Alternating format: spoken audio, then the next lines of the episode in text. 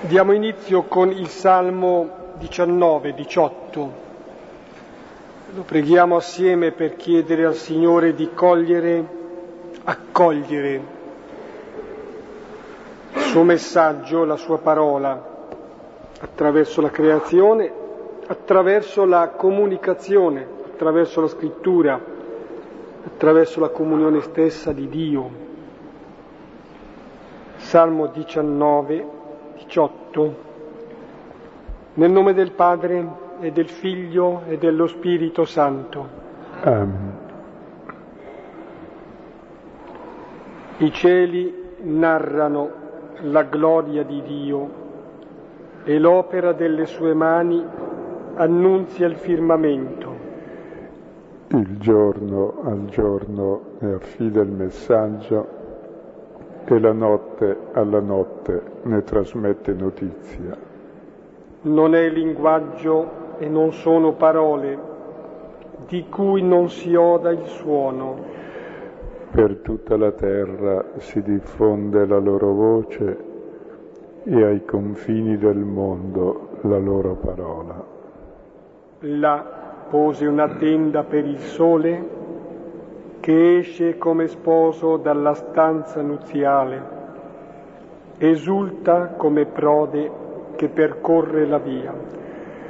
Egli sorge da un estremo del cielo e la sua corsa raggiunge l'altro estremo. Nulla si sottrae al suo calore. La legge del Signore è perfetta rinfranca l'anima. La testimonianza del Signore è verace, rende saggio il semplice. Gli ordini del Signore sono giusti, fanno gioire il cuore. I comandi del Signore sono limpidi, danno luce agli occhi. Il timore del Signore è puro, dura sempre. I giudizi del Signore sono tutti fedeli e giusti. Più preziosi dell'oro, di molto oro fino, più dolci del miele e di un favo stillante. Anche il tuo servo in essi è istruito, per chi li osserva è grande il profitto le inavvertenze, chi le discerne, assolvimi dalle colpe che non vedo. Anche dall'orgoglio salva il tuo servo, perché su di me non abbia potere, allora sarò irreprensibile, sarò puro dal grande peccato. Ti siano gradite le parole della mia bocca, davanti a te i pensieri del mio cuore. Signore, mia rupe e mio Redentore. Gloria al Padre e al Figlio e allo Spirito Santo, come era nel principio, ora e sempre, nei secoli dei secoli. Amen. Chiediamo in forza della parola di poter accogliere il messaggio, la parola stessa del Signore, perché essa in noi susciti l'amore, trovi amore e possa attraverso l'accoglienza della parola stessa ancora accentuare in noi l'amore del Signore, accolto e comunicato. E questa sera terminiamo a Dio piacendo il capitolo quinto di Giovanni, che si apriva con la guarigione di un infermo, infermo che non sta in piedi, un uomo presso, presso la piscina della porta delle pecore, in mezzo a una massa di suoi simili, che è simbolo di tutta l'umanità che non sta in piedi ed è fuori dal Tempio, si trova come le pecore in quel posto da dove bisogna passare per entrare nel Tempio come sacrificio. Ecco, Gesù invece guarisce quest'uomo, lo fa risorgere, portare la barella e camminare, ma quel giorno è un giorno di sabato. E allora dicono non è lecito.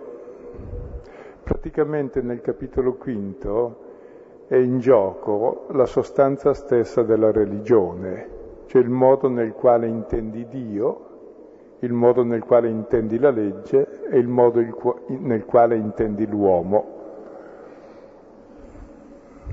Ecco, Dio è il datore della legge per qualcuno, quindi il giudice. La legge è un insieme di divieti che bloccano e ingessano l'uomo e l'uomo, poveretto, è schiavo della legge che non si può trasgredire. Ecco, Gesù invece dà un'altra interpretazione di Dio. Dio è padre.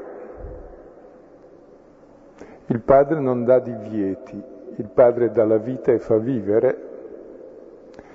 E la legge non è un insieme di norme, ma è la libertà di chi ama. E l'uomo non è uno schiavo della legge, ma è un figlio, uguale al padre. Quindi come vedete in quel segno è in gioco l'immagine stessa di Dio di legge di uomo. E per i farisei Gesù è un bestemmiatore, un trasgressore e vogliono ucciderlo perché trasgredisce la legge.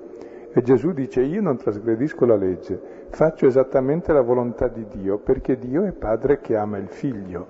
E la volta scorsa, anzi per due volte, abbiamo visto queste parole di Gesù che vogliono operare in noi il miracolo di, far, di farci alzare dentro, cioè di farci conoscere chi siamo noi, siamo figli amati dal Padre.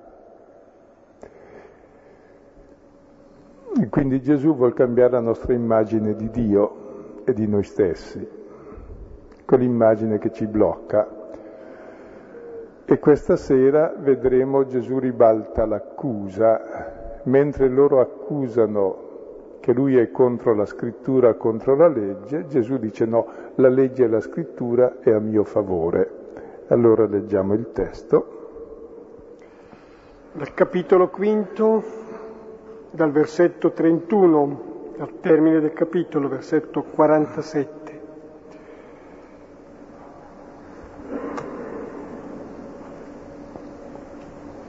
Se io testimonio di me stesso, la mia testimonianza non è vera.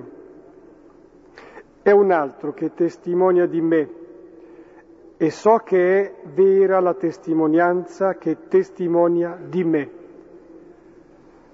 Voi avete inviato da Giovanni e ha testimoniato della verità. Io però non ricevo la testimonianza da un uomo, ma dico queste cose perché voi siate salvi. Egli era la lampada che arde e splende ma voi non voleste rallegrarvi un'ora sola alla sua luce. Ora io ho la testimonianza più grande di Giovanni. Infatti le opere che il Padre mi ha dato perché le compia, le stesse opere che faccio, testimoniano di me che il Padre mi ha inviato. E il Padre che mi ha inviato, egli ha testimoniato di me. Di lui né la voce mai avete udito, né il viso avete visto, e non avete la sua parola che dimora in voi, poiché a colui che egli inviò, a lui voi non credete. Scrutate le scritture perché voi pensate di avere in esse vita eterna. E sono esse che testimoniano di me e non volete venire a me per avere vita. Non prendo gloria dagli uomini, ma vi ho conosciuto, non avete in voi stessi l'amore di Dio. Io sono venuto nel nome del Padre mio e non mi prendete. Se un altro venisse nel proprio nome, quello lo prendereste. Come potete credere voi che prendete gloria gli uni dagli altri e non cercate la gloria che viene solo da Dio? Non pensate che io vi accuserò presso il Padre. Chi vi accusa è Mosè, nel quale voi avete sperato. Se infatti credeste a Mosè, credereste a me, perché di me lui scrisse. Ora, se non credete ai suoi scritti, come crederete alle mie parole?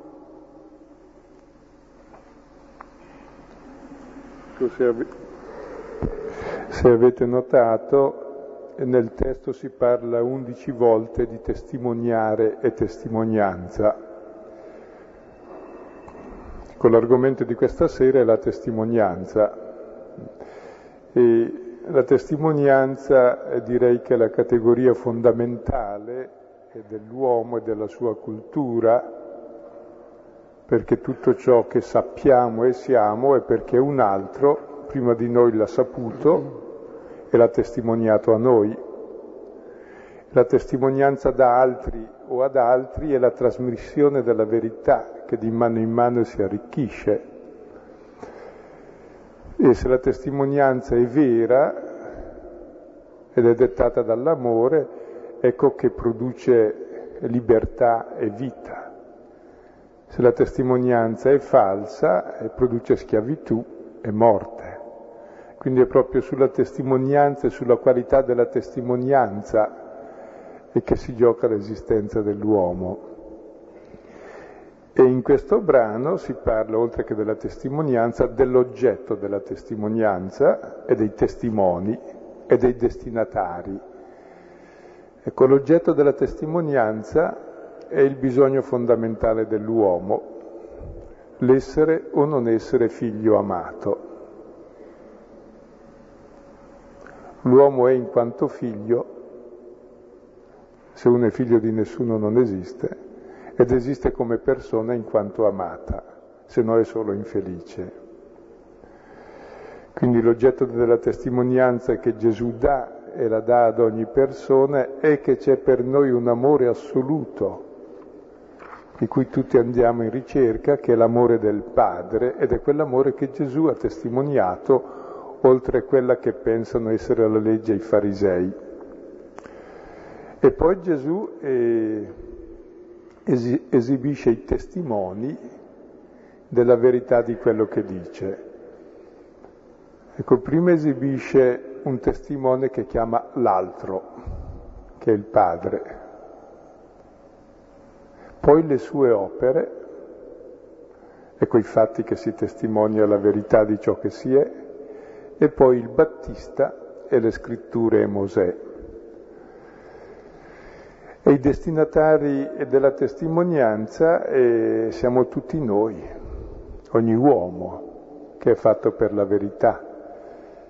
E la testimonianza produce in noi un effetto duplice. Innanzitutto la testimonianza è da capire se è vera o no, quindi muove l'intelligenza e l'intelligenza deve essere aperta per accoglierla, perché se ho pregiudizi non capirò mai la verità, resto fisso nei miei pregiudizi. E, ma non solo la testimonianza parla all'intelligenza, e parla poi al cuore, alla volontà. Se io non voglio accettarla perché ho interessi contrari, la verità non l'accetto e ne faccio un'altra. Quindi la testimonianza esige non solo un'apertura mentale libera da pregiudizi, ma anche una libertà del cuore che ama la verità, al di sopra di ogni interesse, che ha l'amore della verità, perché per lui la verità dell'amore sta sopra tutto. Ecco, un cuore che ama capisce, un cuore che è libero. E così anche Gesù denuncia il motivo della nostra incredulità il motivo della nostra incredulità è un non sapere che proviene da un non amare. Chi non ama non capisce. E adesso vediamo per ordine il testo. Riascoltiamo i primi due versetti. Se io testimonio di me stesso, la mia testimonianza non è vera, è un altro che testimonia di me e so che è vera la testimonianza che testimonia di me. Ecco, Gesù qui si trova in un processo, è iniziato il processo contro Gesù, e l'oggetto del processo è la contesa sul senso della legge di Dio e dell'uomo. Gesù è accusato di bestemmia, accusato di trasgressione e Gesù vuol provare che lui non bestemmia, ma dice la verità e non trasgredisce, ma fa la volontà di Dio. E allora deve esibire i testimoni E la prima cosa dice, se io testimonio di me stesso, la mia testimonianza non è vera, nel senso che un interessato non può testimoniare, deve portare altri testimoni. E la prima testimonianza che Gesù porta e poi riprende dice, è un altro che testimonia di me e so che la sua testimonianza è vera. Chi è questo altro? È l'unica volta in cui Dio è chiamato altro è un altro. Gesù si appella alla testimonianza stessa di Dio. Perché il fatto che il Padre ami il Figlio e che Gesù comunichi a noi quest'amore, quest'amore che solo Lui conosce, nessun altro può testimoniarlo se non il Padre e il Figlio. Quindi non può esibire altre testimonianze direttamente. Solo lui conosce questo amore, perché noi non lo conosciamo e lui è venuto a rivelarlo. E come faccio a conoscere questo altro? Ecco, c'è nel cuore dell'uomo qualcosa di profondo, di divino, che fa sì che lui sappia se una cosa è vera o falsa. È la testimonianza interna di Dio che c'è nel cuore dell'uomo. C'è un antico racconto ebraico che dice che un israelita prima di nascere conosce tutta la verità, tutta la Bibbia e tutti i misteri connessi alla Bibbia. Poi appena nasce c'è un angelo che gli dà un colpo sulla fossetta del mento e gli fa dimenticare tutto in modo che abbia la gioia di riscoprirlo col suo lavoro, così il senso della sua vita è la gioia di scoprire questo. Ecco, questo racconto cosa vuol dire? Eh, che c'è in ogni uomo un'innata tendenza alla verità. Quando ascolta una parola vera, quella verità virtuale che è in lui è come cliccare sopra quella, esce e si illumina. Insomma, se dite a una persona ti odio ti amo, tutte le persone avranno la stessa reazione. Se le dici ti amo è contento, se le dici ti odio non è contento. Perché? Perché ognuno è fatto per l'amore, per la stima. Lo stesso vale per la verità. Poi la verità fondamentale qui in gioco è l'amore. E allora c'è davvero un criterio interno di verità che sta dentro ciascuno di noi. E Gesù si appella a questo, che vestigia, sono le vestigie di Dio che sono in noi, come figli. Quindi è Lui che testimonia in noi. Quindi come prima testimonianza pone questa e la riprende dopo, però scende a livello dei suoi interlocutori che lo accusano di trasgredire la legge che c'è nella scrittura, allora si appella alla scrittura e per prima cosa si appella non alla legge ma ai profeti e poi alla legge e vedremo perché. Tre versetti seguenti dove c'è appunto il riferimento a Giovanni, testimone Giovanni il Battista. Voi avete inviato da Giovanni e ha testimoniato della verità. Io però non ricevo la testimonianza da un uomo ma dico queste cose perché voi siate salvati. Egli era la lampada che arde e splende, ma voi non voleste rallegrarvi un'ora sola alla sua luce. Ecco, come prima testimonianza, dopo quella dell'altro, è quella di Giovanni, l'ultimo dei profeti, che è stato il primo a riconoscere che Gesù è il figlio di Dio. E perché cita prima i profeti? Perché i profeti, a differenza dei maestri della legge, non stanno attenti alla legge soltanto, stanno attenti, hanno due occhi, uno lo guardano non solo alla parola, guardano chi parla per capirne l'intenzione, per non ridurre la lettera a lettera che uccide, a feticismo, e poi hanno l'altro occhio sull'uomo per vedere come viverla. E i profeti sono queste persone strabiche che in mezzo c'è la legge, ma non guardano tanto la legge, guardano Dio che intenzione ha Dio con quella parola e allora capiscono che quella parola ha un senso e non un altro, è importante chi la dice, e poi guardano l'uomo come possa viverla. E se noi non ci mettiamo nell'ottica dei profeti, che non sta lì a guardare la legge in quanto legge, ma guardano Dio che ama e l'uomo come può vivere l'amore di Dio, allora la legge diventa un modo per vivere quest'amore. Altrimenti se ci attacchiamo alla legge diventiamo feticisti della legge, la legge sostituisce Dio, le norme i divieti la nostra vita e noi siamo castrati per tutta la vita e siamo come quell'uomo paralitico, infermo ai bordi della piscina che non può muoversi ed è lì come le pecore da macello per il sacrificio del Tempio.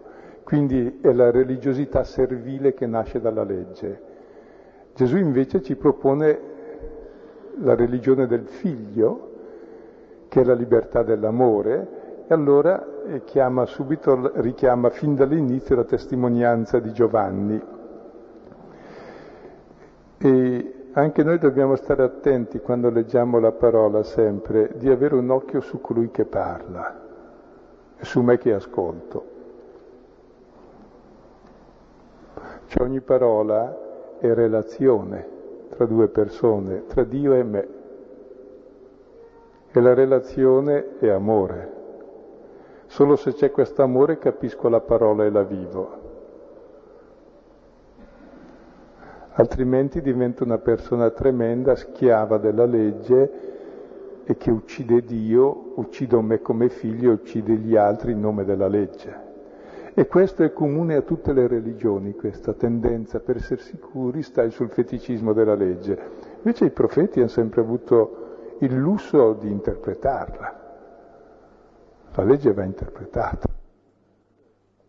Interpretarla nell'intenzione, che se non sai l'intenzione una legge può essere il contrario di quello che pensi, interpretarla nell'esecuzione, nel momento concreto, nella tua situazione. e si fanno tanti danni eh, nel campo religioso quando appunto si sostituisce alla relazione d'amore, ma anche con, nelle relazioni tra di noi, quando si sostituisce appunto all'amore le norme scritte. Pensate se un matrimonio funziona perché si sta alle norme scritte, è già ucciso. Così il nostro rapporto con Dio, quindi è importantissimo questo richiamo alla profezia e la profezia è sempre un ascolto diligente, cioè che diligit, che ama, un ascolto d'amore, che poi diventa esecuzione, ma non meccanica, esecuzione intelligente perché hai capito. Tante volte invece alla religione si delega e l'intelligenza e il cuore, né si ama né si capisce, si esegue e allora è tremendo.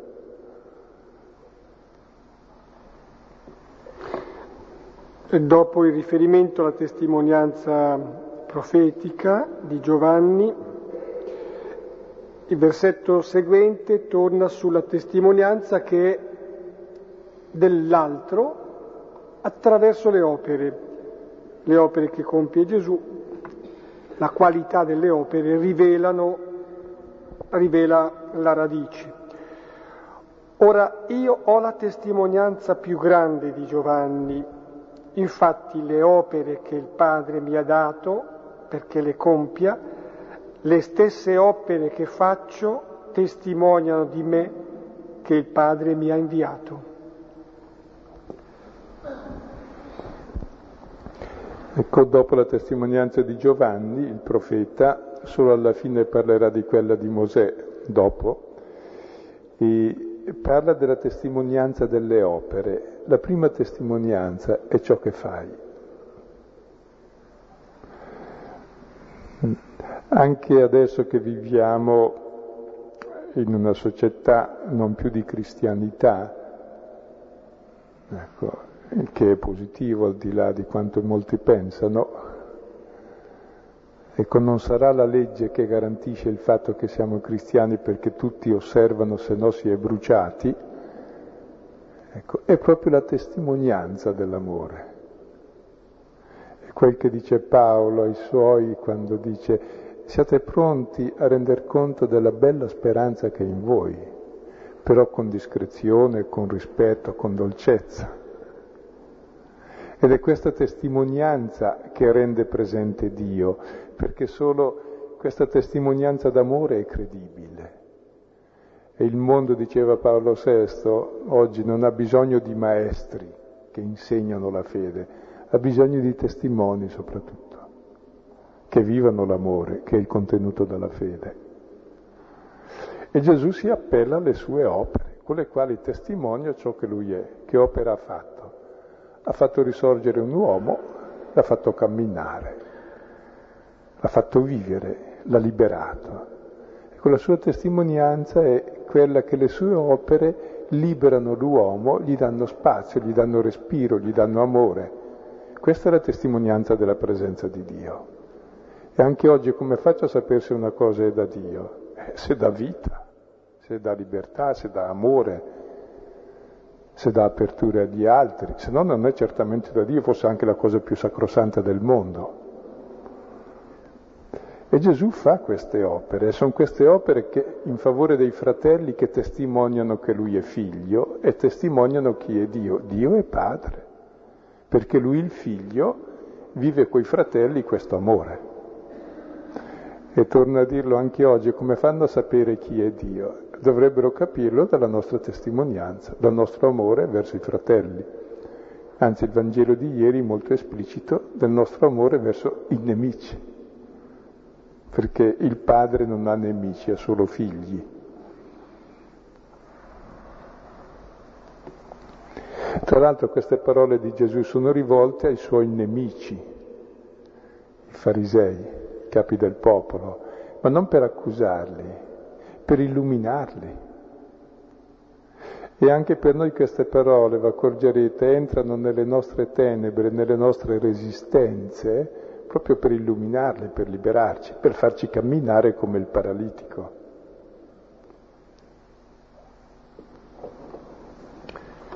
Proseguiamo. E il Padre che mi ha inviato, egli ha testimoniato di me. Di lui né la voce mai avete udito, né il viso avete visto, e non avete la sua parola che dimora in voi, poiché a colui che egli inviò, a lui voi non credete. Ecco, torna la testimonianza del Padre, non più esteriore con le opere, ma attraverso la parola e quando Israele ricevette le dieci parole si dice che non vide il volto di Dio, non udì la voce. Ora Gesù li rimprovera di dire perché voi non vedete il viso di Dio e non ascoltate la voce? Perché c'è un modo di ascoltare Dio e di vederlo. Se tu ascolti davvero la sua parola, ascolti Lui. Se tu ti fermi solo alla parola è chiaro, o alla legge è chiaro che non capisci chi è lui, ma se tu oltre alla parola guardi lui che parla, allora capisci chi è lui. E questa parola ti mostra il suo volto. Infatti Gesù il figlio è venuto a farci vedere il volto del Padre. E perché non vediamo il volto? Perché non dimora in noi questa parola, abbiamo dentro un'altra parola, una testimonianza di menzogna. C'è in noi qualcosa che ci impedisce di vedere il volto di Dio, di ascoltare Lui. Perché? Perché abbiamo paura di Dio, perché abbiamo un'immagine negativa di Dio, perché abbiamo un concetto di Dio e di legge sbagliato. E Gesù vuole liberarci da questo.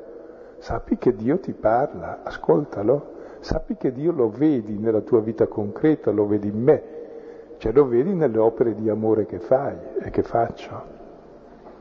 E proprio in questo allora capisci che io sono inviato da Lui e che Lui è Padre mio e tuo.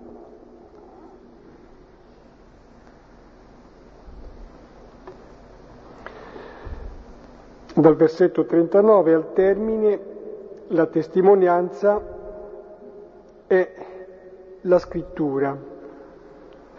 Scrutate le scritture perché voi pensate di avere in esse vita eterna e sono esse che testimoniano di me e non volete venire a me per avere vita.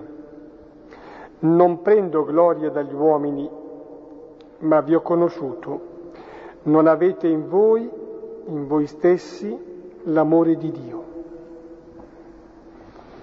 Ecco, Gesù dice, voi scrutate le scritture e pensate di avere in esse vita eterna. Difatti è vero, le scritture e ci donano la vita eterna, ma la vita eterna non sono le scritture. Ci donano, le, ci donano la vita eterna perché la scrittura ci mette in comunione con colui che scrive con colui che parla, con Dio. La vita eterna è Dio, mica lo scritto. Lo scritto e la parola è un segno. Se uno sta attento alle parole e non alla persona che parla o alle cose dette, proprio sono cose, sono, sono disturbi molto gravi. Gioca con le parole. È quello che capita a noi spesso nella religione, una religione magica fatta di parole, di preghiere, ma il nostro cuore è in Dio, abbiamo in noi l'amore di Dio, questo è il centro. Se hai l'amore capisci, perché Dio è amore. Chi ama conosce Dio, chi non ama non conosce Dio perché Dio è amore. Quindi la conoscenza di Dio è possibile per un cuore sufficientemente libero per amare. Un cuore totalmente preso dalle sue paure, anche lui avrà il desiderio di Dio giustamente perché è figlio di Dio, ma è bloccato, non può capire. Io sono preso dalle mie paure non capisco niente, capisco le mie paure, le menzogne che ho dentro. Quindi il centro è avere questo amore. E questo amore è l'attrazione interiore del Padre che Gesù è venuto a liberare in ciascuno di noi, perché tutti ce l'abbiamo come potenziale questo amore, perché tutti siamo fatti per l'amore, ma fino a quando non troviamo una testimonianza esterna di questo amore, non si risveglia in noi questo, rimane come soffocato. E Gesù è venuto a risvegliare questo amore che è in noi, questo amore che è Dio, questo amore del Padre, che diventa poi amore dei fratelli. E il criterio ultimo di verità è questo amore che è in noi.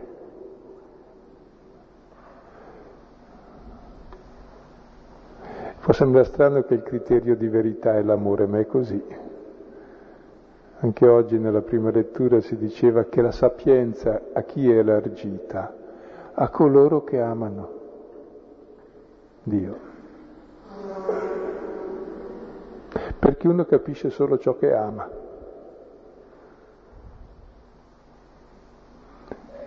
ciò che vuole.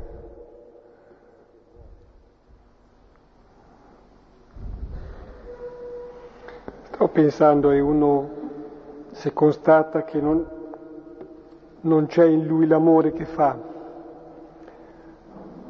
chiederlo. Oh, ripensavo l'espressione di Pascal che dice ma se uno non crede deve pregare molto per avere la fede.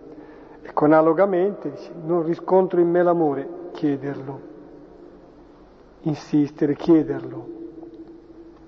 Sì, è vero, l'amore uno non se lo dà, ma Dio ce lo dà. È Luca che dice questo, no? di insistere, se noi che siamo cattivi possiamo dare cose buone ai nostri figli che chiedono, a maggior ragione il Padre darà a chi lo chiede il suo spirito, cioè il suo stesso amore. Io sono venuto nel nome del Padre mio e non mi prendete. Se un altro venisse nel proprio nome, quello lo prendereste. Come potete credere voi che prendete gloria gli uni dagli altri e non cercate la gloria che viene solo da Dio? Ecco, qui Gesù spiega perché non c'è in noi l'amore. L'amore che riceviamo in realtà è la nostra identità. Uno è come è amato, perché non conosciamo questa nostra identità che pure c'è? Perché siamo amati infinitamente da Dio, siamo preziosi ai Suoi occhi, degni di stima, ci ha fatti come un prodigio. Perché non conosciamo questo? Perché noi, invece di prendere la gloria, gloria in ebraico è una parola che significa il peso, la consistenza, in greco la doxa è come sei visto, se è l'opinione degli altri, cioè uno è come è visto dall'altro, perché siamo relazione. Ecco, invece di guardare come sono visto da Dio, e questo è il mio esistere, come Dio mi vede, come Dio mi ama, io mendico questo amore e questa identità dagli altri, quindi l'importante è che gli altri mi diano una buona immagine. E allora cosa faccio? Tutta la mia vita è sacrificata alla buona immagine che devo avere dagli altri, che me la danno a caro prezzo. E allora io cosa sarò? Sarò sempre una maschera di me stesso. Non sarò mai me stesso. La mia identità sarà mendicata a caro prezzo e sarà una vana gloria. Vana vuol dire vuota e la parola gloria in greco vuol dire in ebraico kavot è peso, è un peso senza peso, un peso vuoto il peso vuoto della vanagloria, dell'immagine che hanno gli altri. E ci giochiamo sempre tutti su questo. Tutti cerchiamo di adeguare un'immagine. E chi siamo noi? Quell'immagine che riusciamo a suscitare negli altri. È una vita abbastanza brutta, proprio è, è l'oftalmodulia, è la schiavitù degli occhi, siamo schiavi degli occhi altrui. E questa ricerca di vanagloria è il principio di tutti i mali, perché invece di cercare la vera gloria, che è l'amore che mi fa esistere, eh, cerco di comprarmelo a caro prezzo, sacrificando la mia vita a chi me ne concede un po' delle briciole. E tra l'altro i nostri rapporti sono tutti strutturati sulla vanagloria, se non stiamo attenti e ne ha più bisogno chi ha meno identità. La sua identità è quella che riesce a ricevere, chi ce l'ha se la tiene non ha bisogno di, di infiniti riconoscimenti. L'autostima non è perché gli altri parlano bene o male. L'autostima ce l'ho se so chi sono. Sono figlio di Dio, è sufficiente per l'autostima. Capire questo ed è la grande libertà dell'uomo. E ciò che ci impedisce proprio la fede, la fiducia, l'abbandono, l'amore è questa ricerca di vanagloria. Cioè, pensate anche tra le persone, no? Che rapporto di amore e di fiducia c'è se ognuno cerca la vanagloria, cerca di imporsi all'altro in un modo o in un altro. È tutto un rapporto falso, è un rapporto di morte. È questo che ci impedisce di conoscere la verità nostra e degli altri. Addirittura Gesù dice chiaramente impedisce la fede, la vanagloria è il contrario della fede, non potete credere, perché la fede è fiducia nell'amore, nella realtà che c'è. Se la cerchi altrove vuol dire che non, non ce l'hai.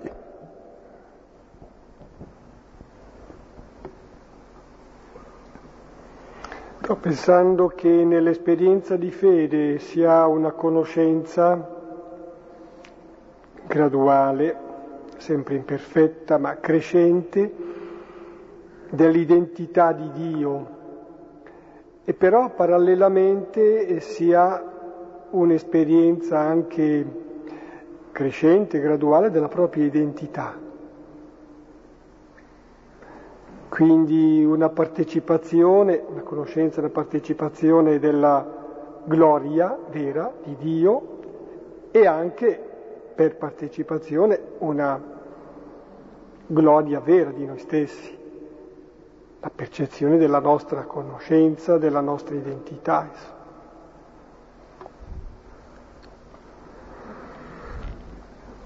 Non pensate che io vi accuserò presso il Padre, chi vi accusa è Mosè, nel quale voi avete sperato.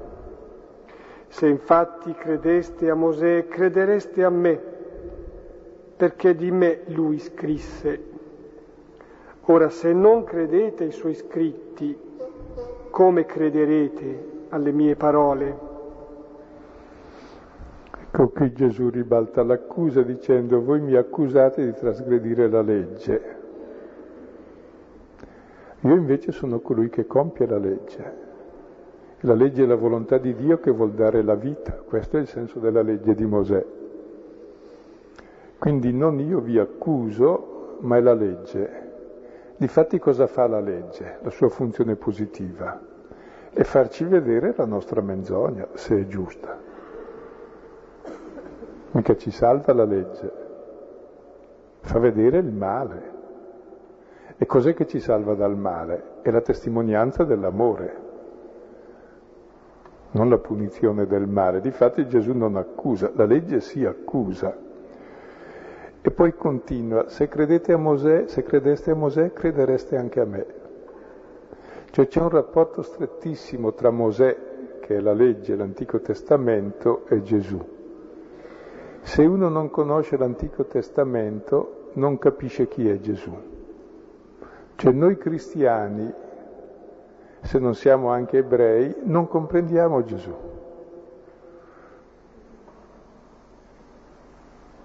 Perché lui è la promessa fatta a Israele, in quella storia, in quella cultura. Cioè Gesù viene a essere tutto quello che vogliamo fare noi. E invece no, Gesù è quello che si è rivelato in quella storia, in quella promessa, in quei fatti, che poi è donato a tutto il mondo, ma è quello lì, non un altro. Lo diceva San Gerolamo che ignorare le scritture è ignorare Cristo. D'altra parte però uno potrebbe attaccarsi alle scritture senza conoscere Cristo, cioè sostituisce le scritture a colui che scrive. Per cui si può dire che ignorare Cristo è non comprendere le scritture. Sì, pensavo a Paolo che dice che grava un velo per chi semplicemente eh, si confronta con la parola e però non è illuminato da Cristo, non ha la luce di Cristo. Quando cadesse il velo quando cadrà il velo, allora si vedrà alla luce di Cristo il senso profondo della parola, della scrittura, che di Lui parla.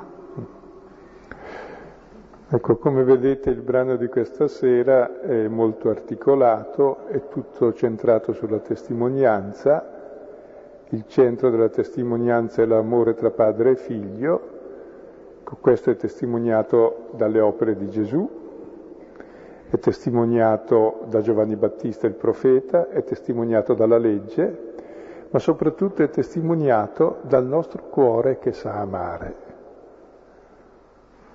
Un cuore libero che sa amare sa che far sorgere uno dalla barella e farlo camminare è meglio che tenerlo lì bloccato coi divieti. Un cuore libero che sa amare capisce che è meglio dare la libertà a uno che la schiavitù restituirlo alla vita piuttosto che ucciderlo. Sa che la mitezza è meglio della violenza, che l'umiltà è meglio dell'arroganza, che il servizio è meglio del potere.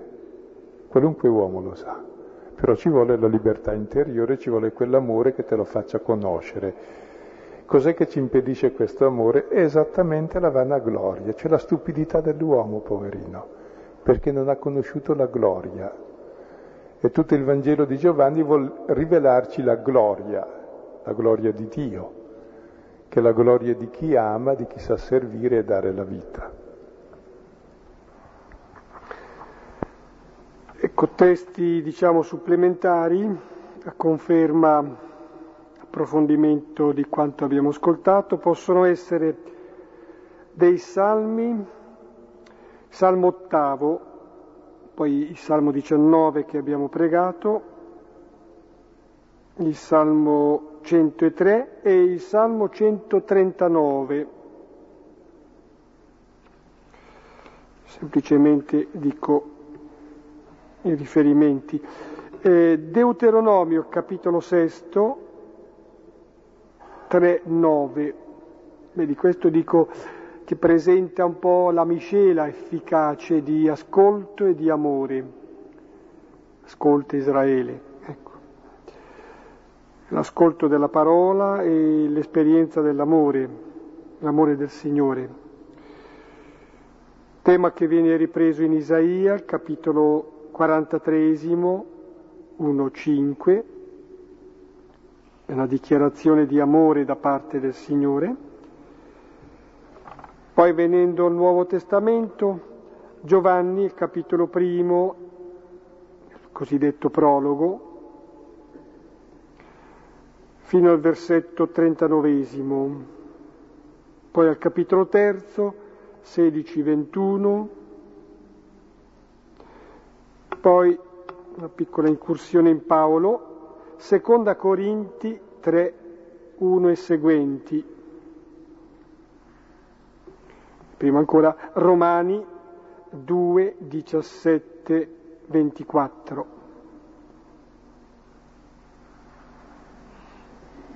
Ecco, ci fermiamo qui.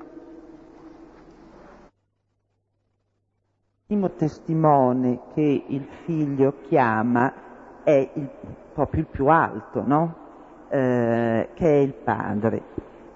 E eh, lei diceva che in fondo Gesù si appella a quel, a quelle, quel, mm, quel, timbro in fondo che Dio ha lasciato nell'animo mm, di ognuno di noi per cui riusciamo a riconoscere la verità. Però mi chiedevo se non è chiedere troppo in questo momento ai farisei di riconoscere questo timbro e questa verità.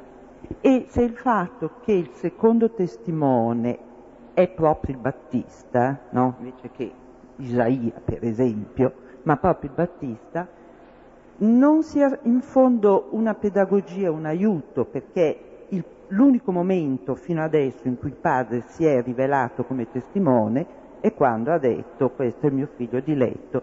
Quindi se, ci, se può essere interpretato in questo modo, questo richiamo proprio al Battista, cioè all'ultimo dei profeti invece che ad altri. Uno era questo.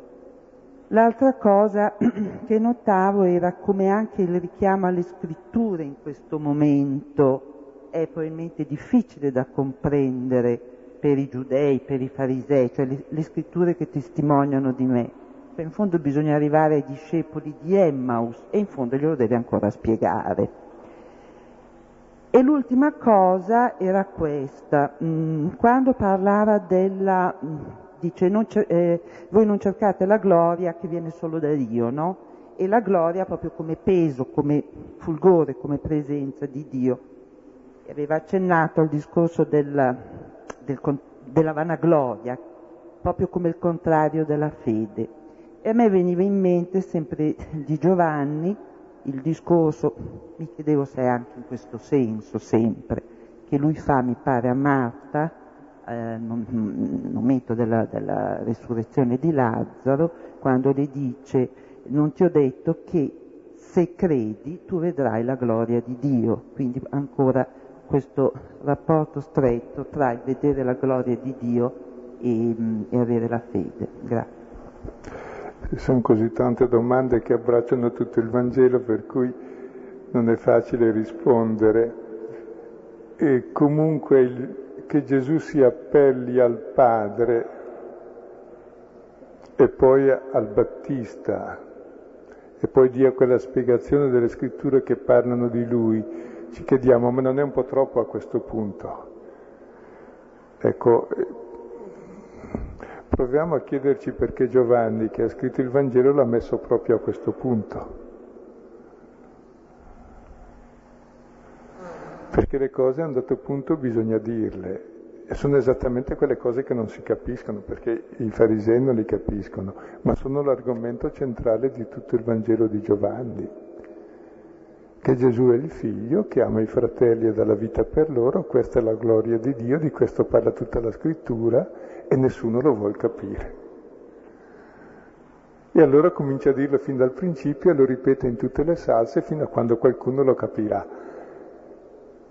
Anzi, probabilmente la mia sensazione è che proprio tirandolo fuori fa emergere le difficoltà che abbiamo a capirlo ed è molto importante. E poi le analizza bene, dice le difficoltà sono molto semplici perché non hai l'amore, perché sei un feticista, ti interessano al massimo le parole, ma mica Dio che parla, mica i fratelli, come spesso nella nostra religiosità. Sono a posto, ho salvato i precetti, sono andato a messa, io sono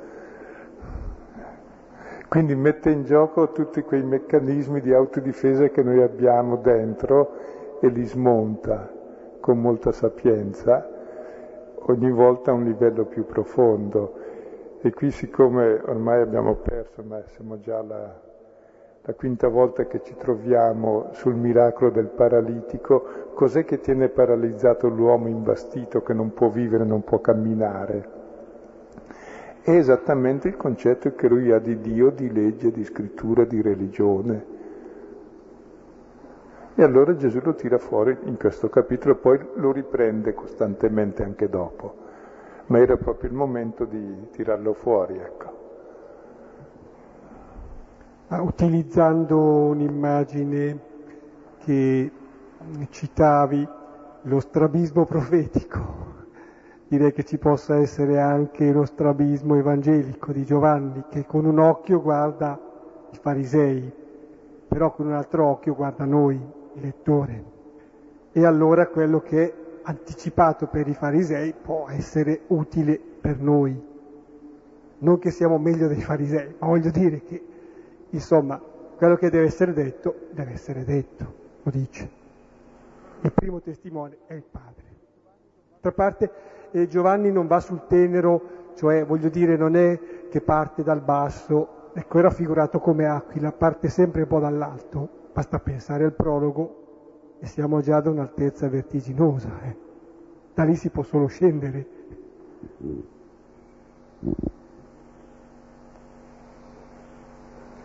Dopo particolarmente nel Vangelo di Giovanni, e siccome è tutto un dialogo tra la parola e noi, c'è da porsi come criterio di verità, non come possono capire gli interlocutori, mica ha scritto per gli interlocutori Giovanni, ha scritto per il suo interlocutore che è il lettore. Quindi cosa dice a me questa parola, cosa svela in me?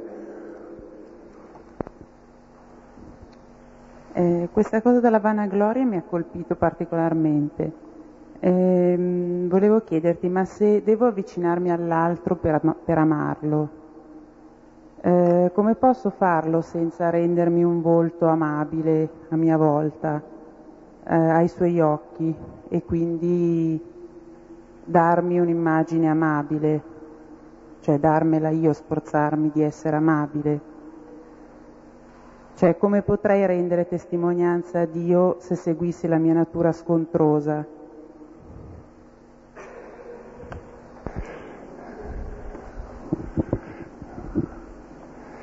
E non saprei bene neanch'io come si può, perché siamo tutti un po' così.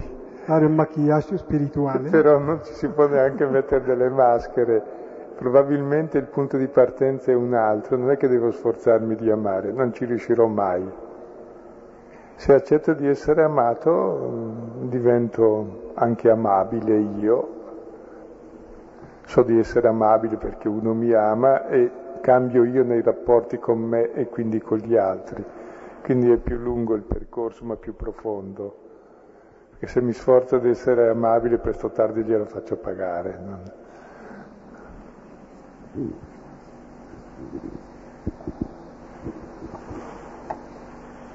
Io chiedo scusa, ho un, tre quesiti diciamo, che sono abbastanza personali e che diciamo così rispe- si rispecchiano molto in questa immagine che eh, già più volte anche in queste analisi del Vangelo di Giovanni è venuta fuori, cioè il mio diciamo, eh, rapporto di figlio con il padre appunto io um, cerco di farla più breve possibile appunto per, non, per essere diciamo così conciso. E um, come prima cosa, um, c'è stato un periodo in cui ho pregato moltissimo il Signore per un qualcosa che, eh, che non è una cosa, mm, chissà qualcosa particolare, però era una cosa stessa che lui diceva, stesso nel Vangelo diceva mm, l'uomo è fatto per questo, quindi era una cosa diciamo abbastanza lecita tutto quanto, solo che per lungo tempo, visto appunto che la mia preghiera Mm, non veniva esaudita, a che mi sono detto, probabilmente il Signore questo non, non, non, lo vuole per me questo nella vita. E, e, qui chiedevo se già questa mia analisi che ho fatto poteva essere un, un mio sbaglio. Seconda domanda, eh, mi sono a volte accorto che eh, cioè, mi è venuto poi a volte il sospetto, mh, mm, sospetto così diciamo, una minima idea che ci potesse essere anche un ostacolo un ostacolo da parte di coloro che eh, mi, erano, mi, erano, a fianco, di coloro che... E mi chiedevano come può un padre permettere che un figlio soffra eh, di fronte a certe situazioni, certe situazioni. La, la, seconda, la terza domanda, a un certo punto io poi ho cambiato comportamento, in un certo senso ho detto non importa, lasciamo perdere questo, se Dio non lo vuole questo per me, andiamo oltre, cerchiamo di, di ehm, andare avanti nella vita cercando di prendere anche delle cose più piccole il massimo del sapore che esse hanno eh, e eh, in questo modo cerchiamo comunque di creare le cose belle nell'ambito della mia vita in questo modo, cercando di subire questa cosa che, che mi mancava che quindi, e, e, mi sono chiesto se anche questo diciamo, poteva essere un, un mio errore oppure meno. Grazie. Eh, quando fate tre domande eh, si dimentica già la prima quando si arriva all'ultima, se non si è Matteo Ricci. Comunque partiamo dall'ultima. Eh, credo che il gustare delle cose belle è fondamentale perché siamo chiamati a vivere di Eucaristia, cioè di rendere grazie. È il principio di tutto. Ciò che non prendo come bello e come rendimento di grazie, anche il perdono, che per una cosa brutta per sé il perdono, ecco, eh, non è vivo, è morto. Quindi prendere bene le cose, prendere le cose belle e ringraziare è fondamentale, non è un errore. Poi il secondo è come un padre permette le sofferenze del figlio, ecco, il padre che fa soffrire il figlio è un sadico, il padre che non permette le sofferenze del figlio lo rovina per la vita eterna. Deve scontrarsi anche lui con la realtà. Se gli vuoi evitare tutto, alla fine non diventa mai uomo. E molte persone sembrano, direbbero gli africani, i bianchi sono delle persone che non hanno ancora avuto l'iniziazione alla vita, non sanno affrontare le difficoltà, la sofferenza e soffrono molto di più. Dove non c'è sofferenza reale rimane l'angoscia. È, la sofferenza non è male in sé, è far soffrire che è male, ma la sofferenza può essere davvero, ogni crescita è sofferenza, è fatica e non si può evitare. Ecco, circa l'esaudimento delle preghiere, è chiaro che noi vorremmo un esaudimento ultimatico dei nostri desideri. In fondo, anche se Dio li esaudisse, probabilmente sarebbe molto male, in genere dico non sempre, però c'è qualcosa di sempre esaudito nella preghiera. Il fatto che preghi, che ti rivolgi a Dio. Capire questo è già il vero esaudimento, che uno che ascolta la mia voce. Questo vale più di qualunque cosa mi dia. Il fatto che io sto davanti a Dio Tutte le cose che gli chiedo non mi interessano neanche più, è molto più di ogni cosa il semplice fatto di pregare, di essere in comunione con Lui nella fede. Ecco, noi in genere desideriamo cose da Dio, ma questo è come desiderare cose da una persona, ma mi interessa la persona. Quindi se Dio non esaudisce è perché vuole allenarci a qualcosa di più profondo che è la relazione e quella è sempre esaudita. Sono varie parabole in questa direzione, quella della vedova, quello del padre, chiedete ed otterrete. Poi vi esorto una sola domanda semplice, anzi anche senza domande, qualcosa che vi ha aiutato, vi ha colpito. Che domande ne ho tante anch'io, se invece mi date delle risposte preferisco. Allora, me ha colpito tanto questa frase. La conoscenza di Dio ha bisogno di un cuore libero. Però mi chiedo, cioè mi dico anche questa cosa, no? Che è vero che un cuore non libero ha bisogno della conoscenza di Dio. Perché mi rendo conto che se non lascio spazio al di là delle mie paure, rimarrò chiuso alla grazia però è anche vero che la grazia mi aiuta ad aprirmi nelle mie paure, a superarle. E allora mi chiedo qual è il punto di partenza. Ecco, il punto di partenza c'è già, Dio è già partito. Cioè la luce c'è, c'è solo da aprire gli occhi, quindi c'è una sinergia, una collaborazione che instaura un circolo virtuoso e che è realmente lento è come uscire dal buio e impiega tempo. La luce dà quasi fastidio, impiega tempo l'occhio ad abituarsi alla luce. E così in noi c'è un lento uscire dalla menzogna, dalla paura verso la luce. E l'importante è che ogni volta che chiudi gli occhi confermi il male, il buio, ogni volta che li apri confermi la luce e forse per esperienze successive si arriva a stabilizzarsi ecco, nella luce, senza presumere. La nostra vita è fatta proprio anche così. Sapere che però si cammina è importante. Infatti non a caso quell'uomo che era infermo, che non stava in piedi, ha fatto risorgere e camminare, camminare vuol dire che c'è una meta verso cui andare e verso la quale è, nella, alla quale non è ancora arrivato.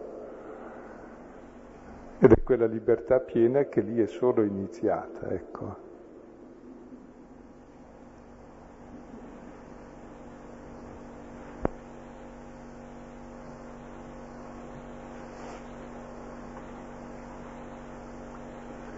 Tra l'altro, prima che arrivi l'altra domanda, ciò che fa crescere verso la libertà è il ricordo, riportare al cuore eh, ciò che ti ha reso libero. È la memoria, perché l'uomo vive delle memorie. Se rimesti sempre le memorie negative, regredisci. Se fai memoria, e questo è anche uno dei sensi della celebrazione, del ricordare di ciò che Dio ti dona, ecco che tu cambi realmente, ecco, perché vivi delle memorie. Ma io pensavo a quando Paolo dice che pieno compimento della legge è l'amore. E davvero l'amore che ha portato Gesù è universale e prima ancora è divino, perché la legge sarebbe eh, comunque rimasto qualcosa di, di limitato, cioè di qualcuno mentre l'amore è per tutti, perché l'amore è debolezza, è semplicità, cioè e tutti ci ritroviamo in questo amore debole, ma perché noi anche siamo così e Dio in Gesù ha voluto essere così piccolo, così debole. Per cui ecco è, è, è una cosa che mi, mi commuove e mi fa riconoscere di essere amata e, e amata infinitamente, mi dà anche la possibilità di accettarmi e di amare gli altri così come sono.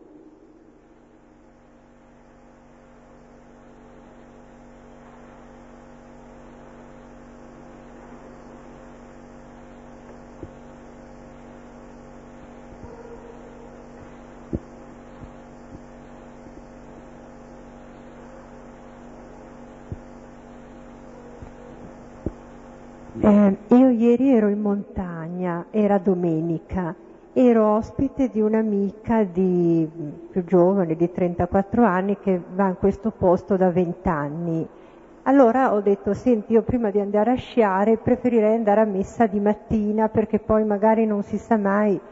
E lei dice, benissimo, dovevamo andare alle 9 invece la messa, cioè alle 10 invece la messa era alle 9 e la messa è stata persa. Al pomeriggio mi dice stai tranquilla che alle 6 c'è. Io per sicurezza dico ma leggiamo il cartello e di pomeriggio non c'erano più messe, ce n'era solo una a 15 chilometri. Allora ho detto senti io vorrei andarci a questa messa e lei mi ha detto ma guarda tu allora non hai abbandono in Dio, hai meno fede di me perché vedo che ti arrabbi, ti viene quasi il panico all'idea di non andare a messa e quindi e io non sapevo cosa dire. Ecco, poi siamo andati a questa messa a 15 chilometri.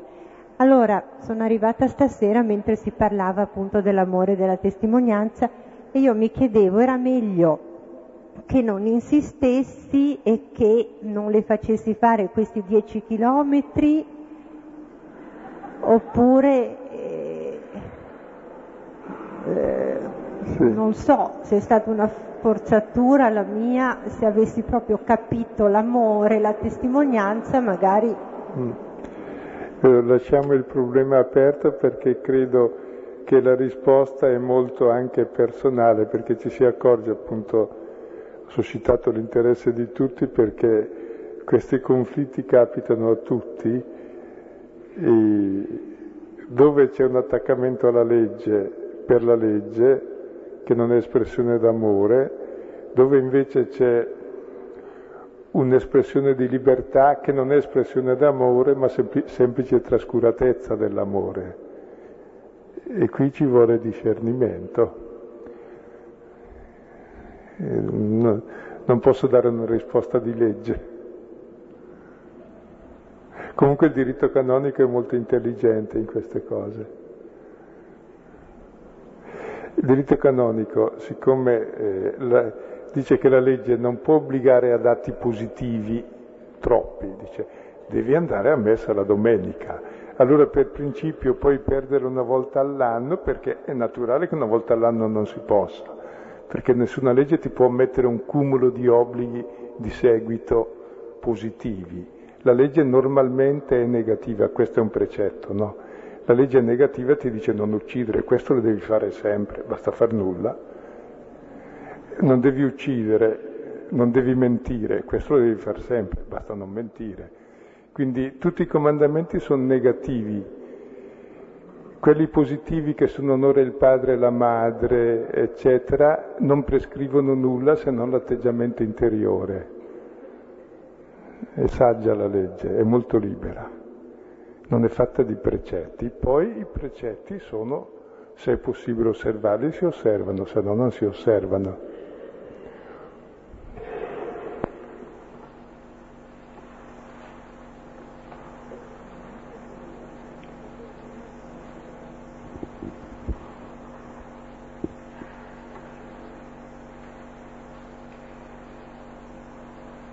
Perché si diceva di impossibilia nemo tenetur, no?